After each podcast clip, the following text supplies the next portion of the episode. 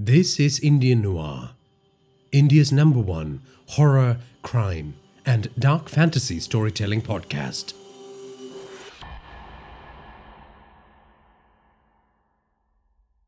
Independent India has faced many threats from within and without. Most of them have been thwarted thanks to the courage, skills, and intellect of the men and women who serve in our military and intelligence organizations. But sometimes, our enemies win.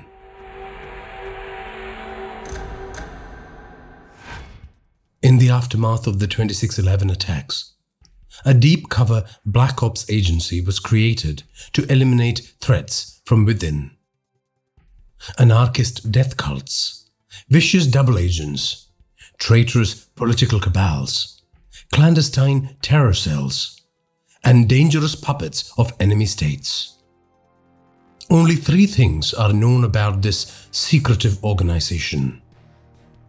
One, their agents are deployed as a trio a stealthy intelligence operative, a lethal special forces soldier, and a cunning field commander. 2. Their motto is Death to our enemies. 3. In classified logs, they are referred to as Trishul.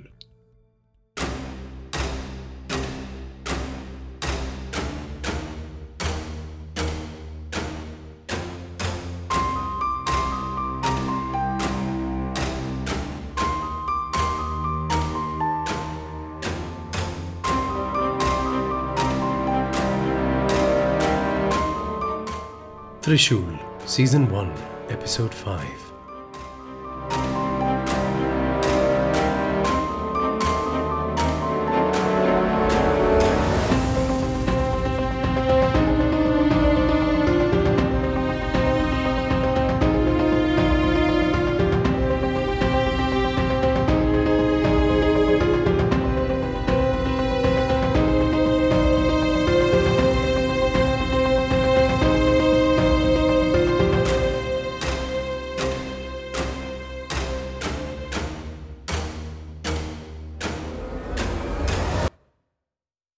Arihant and Faiza scurried into the go-down, guns blazing.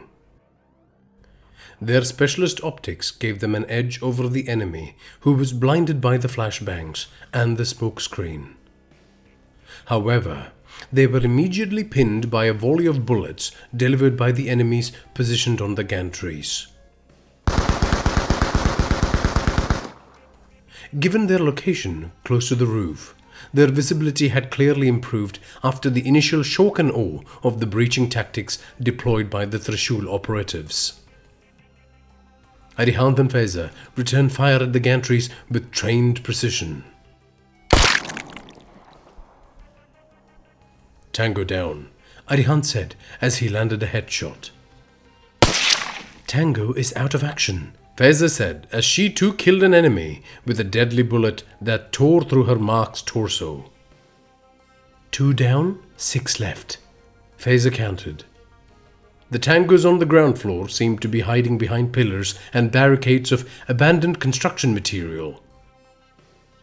There was no time or opportunity to calibrate the thermal optical readers for the inside of the warehouse especially given the incessant firing and the distortions offered by the smoke which lingered. They would have to win the battleground, inch by inch, with lead and the legendary grit of Trishul operators. The lead storm from the gantries ripped out chunks of concrete from around Arihant and Faiza, and projectiles whisked past their bodies as the enemies redoubled their attack in response to the kill shots. Arihant and Faiza found cover behind a large pillar as they continued strafing the gantries. The remaining three men at ceiling level, one on the left and two on the right, got on their knees and tried to catch the commandos in a crossfire. Bullets raked the pillar and dented and chipped the structure. Faiza and Arihant waited patiently till the sole operator on the left stopped to change magazines. The enemy combatant hadn't bothered to take cover, expecting his colleagues on the opposite side to cover him effectively. An amateur mistake for which he would pay dearly. Faiza emerged from her cover, took a solid firing stance, and ripped chunks of meat out of the man's body with three punishing shots. Tango is KO, Faiza said, returning to her cover. Arihant nodded at her and said, I will take out the guys on the gantry. You make for the package straight ahead. Faiza nodded. Arihant darted off to another pillar to get closer to his quarry. Faiza covered his print, and once he was securely positioned behind the adjacent pillar, she turned with the intention of scanning ahead.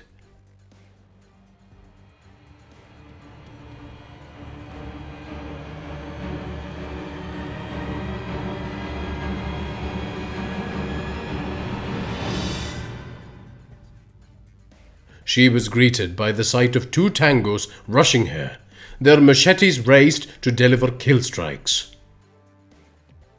Staggered by the charge, Faiza did not register being shoved to the ground by the men till the force of the impact sent jolts of pain through her lower back. Arihant wanted to go to her aid, but a new shooter with a handgun located on the ground floor joined the two men in the gantry to corral him behind his cover using a precise firing pattern. There was nothing he could do to save Faiza. She was on her own.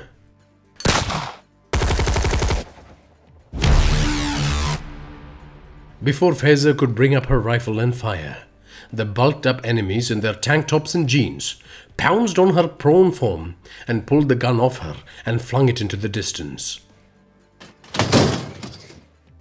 The gun clattered away into a dark corner of the warehouse the two muscled goons set upon Faiza with their knives, with the express intention of carving out chunks of her flesh. Every time they brought down the knife, Faiza expertly fended off or redirected their attacks, frustrating her enemies. Faiza leapt up from a prone position to both her feet in the blink of an eye, surprising her assailants. She was smack bang in between the two goons. Yeah! The men sent their blades arcing in her direction, but Faiza ducked and weaved before landing stinging sidekicks one after the other. Yeah! Her heel crashed into their bellies and stole their breaths. The men quickly recovered and returned to their frenzied attack, which saw them lashing at Faiza's lithe form with furious swings of their blades. While most of these sweeps missed their mark, one sliced her uniform open just above her left shoulder and drew blood. Encouraged by this minor win, the men pushed forwards with berserker rage pumping in their drug saturated bloodstream. However, their increased enthusiasm played havoc with their balance. The man to the left of Faiza overstepped as he stabbed into her. Faiza noted the unbalanced footing the man presented in an attempt to slay her. She sidestepped, then grabbed the arm that had thrust the knife in her direction. Faiza somersaulted sideways, pulling the arm off its shoulder socket and breaking it in half. The man roared in pain as Faiza's momentum flipped him backwards and made him airborne for a split second. The man's knife slipped out of his broken hand as he journeyed towards the floor. Like a viper striking out from its hidden lair, Faiza latched onto the weapon and stabbed the man in the eye just as his back crashed onto the solid floor. The other man was furious at the death of his colleague he rushed her with his knife drawn back for a killing blow, only to experience a Muay Thai forward kick crash into his chest. Ow! He fell back with a jarring thud. But such was his anger towards Faiza. He shrugged off the pain, stood up, and pulled a small revolver from the back of his jeans. Die, bitch, he said before shooting Faiza point blank in the chest. the Kevlar on the combat vest absorbed the impact, but it felt like a horse had kicked her in the chest. Faiza staggered back, breathing big gulps of air. Her training kicked in, and she focused on regaining her breath, even as the sharp pain hammered against the top half of her ribs. Her triumphant opponent swaggered up to her and began raising his gun towards her head with a cruel laugh. He was too slow. Faiza pulled out the karambit strapped to her thigh and threw it at the man's neck. The blade found its home with ease. The goon held onto the blade's handle, goggle eyed, as blood poured out of the wound and from the insides of his mouth. Who's laughing now? Faiza said as the man's limp body slammed down onto the floor. Three attackers strafed Arihant's cover with a barrage of gunfire, and he felt helpless. A handgun bearer straight ahead peppered him with bullets randomly, while the rifles from the gantry chipped away at the pillar he was hiding behind. In desperation, Arihant lobbed the final flashbang over his shoulder, momentarily blinding and halting the gunman on the ground floor. Arihant focused his attention on the men on the gantry and sent a deadly batch of bullets in their direction. He was relieved when he felt a tap on his shoulder.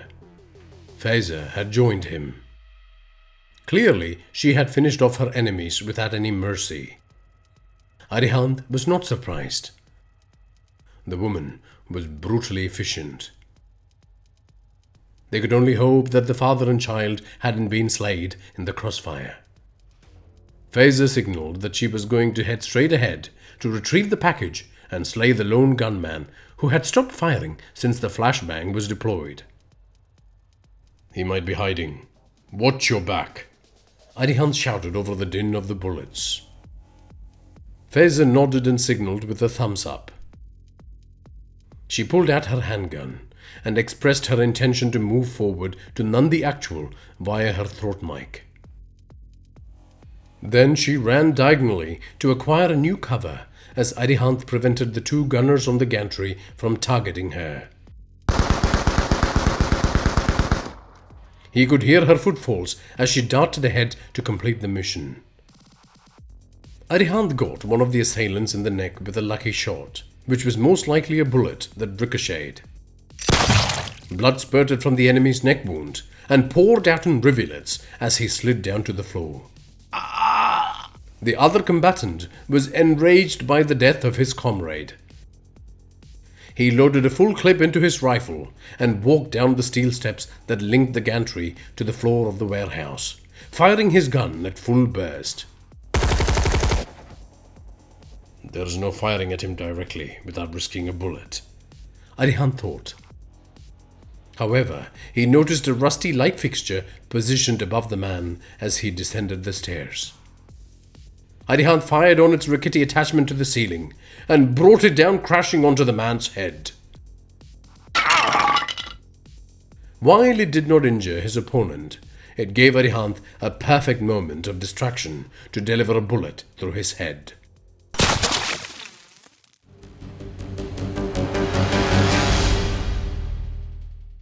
Cobra 1, I have one POI. The other is dead. One tango is on the run. Faiza was saying into her mic as Arihant approached her from behind, his rifle pointed forward and scanning the interior of the warehouse. He saw that Faiza was kneeling in front of a girl bound to a steel chair. The little one's eyes were wide with terror and fixed on her father's body. The poor man had been gutted mercilessly. Everything's going to be okay, darling. We are going to take you to Mummy, Faiza said to the child. Righteous anger rose in Arihant's chest. I am pursuing the tango, Arihant said through clenched teeth. No sooner had he said this, the sound of a dual sport motorbike rang out from the back of the warehouse.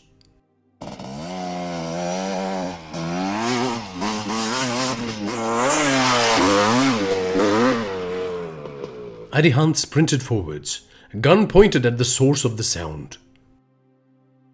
The roaring vehicle jetted out of a storage shed in the back of the godown. Its specialized dirt racing tires and souped up engine helped the bike speed through the bushland and escape the closing net of the surrounding police forces. The tract of wilderness stretched out for miles, and there was no way Trishul or any other assets would be able to track the tango through the difficult terrain and thick foliage. Arihant cut across the warehouse floor, entered the shed, and halted in front of the open sliding door. His eyes were fixed on the disturbance amongst the shrubs in the distance, caused by the speeding two wheeler, which sped away, leaving a grey and white trail of exhaust fumes. Faiza had just removed the little girl's gag, and Arihant had to listen to the child's heartrending scream.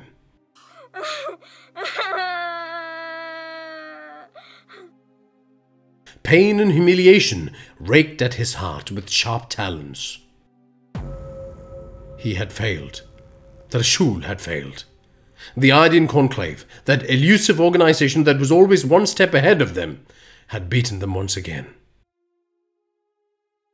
Arihant sat on his haunches and rubbed his chest, as if the physical action would eliminate the distress he felt. He had let down Faiza.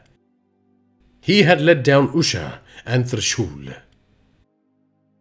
He had let down his country. How he wished he could get a drink to banish the torment.